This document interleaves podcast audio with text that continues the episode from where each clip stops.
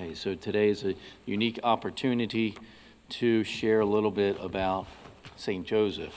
We don't get many uh, opportunities throughout the calendar year. We look at St. Joseph and this word righteous. Joseph was a righteous man. So, how would we, what another, what's a synonym for that? Joseph was a holy man.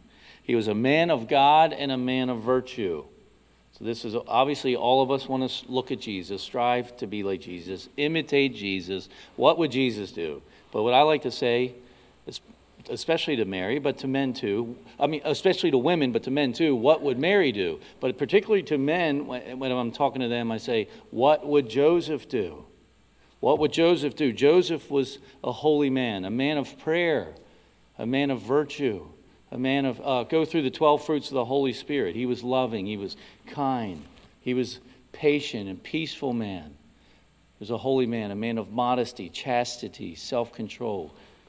Joseph most just, Joseph most holy, Joseph most pure. So we look at Joseph today. He did not uh, condemn Mary based on the letter of the law, right? He, he, he was forgiving, he was trusting in the Lord no matter what. He didn't want to shame her. He chose the way of mercy. So let us be inspired by that thought today to seek holiness, to be men and women of virtue, men and women of purity, and men and women of mercy towards other. Jesus is the most righteous. Jesus is the righteous man foreshadowed by Joseph. We can do nothing without Jesus.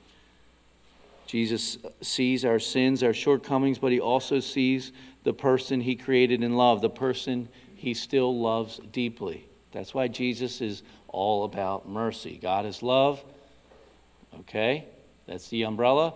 But how does it play out in our lives? God is merciful.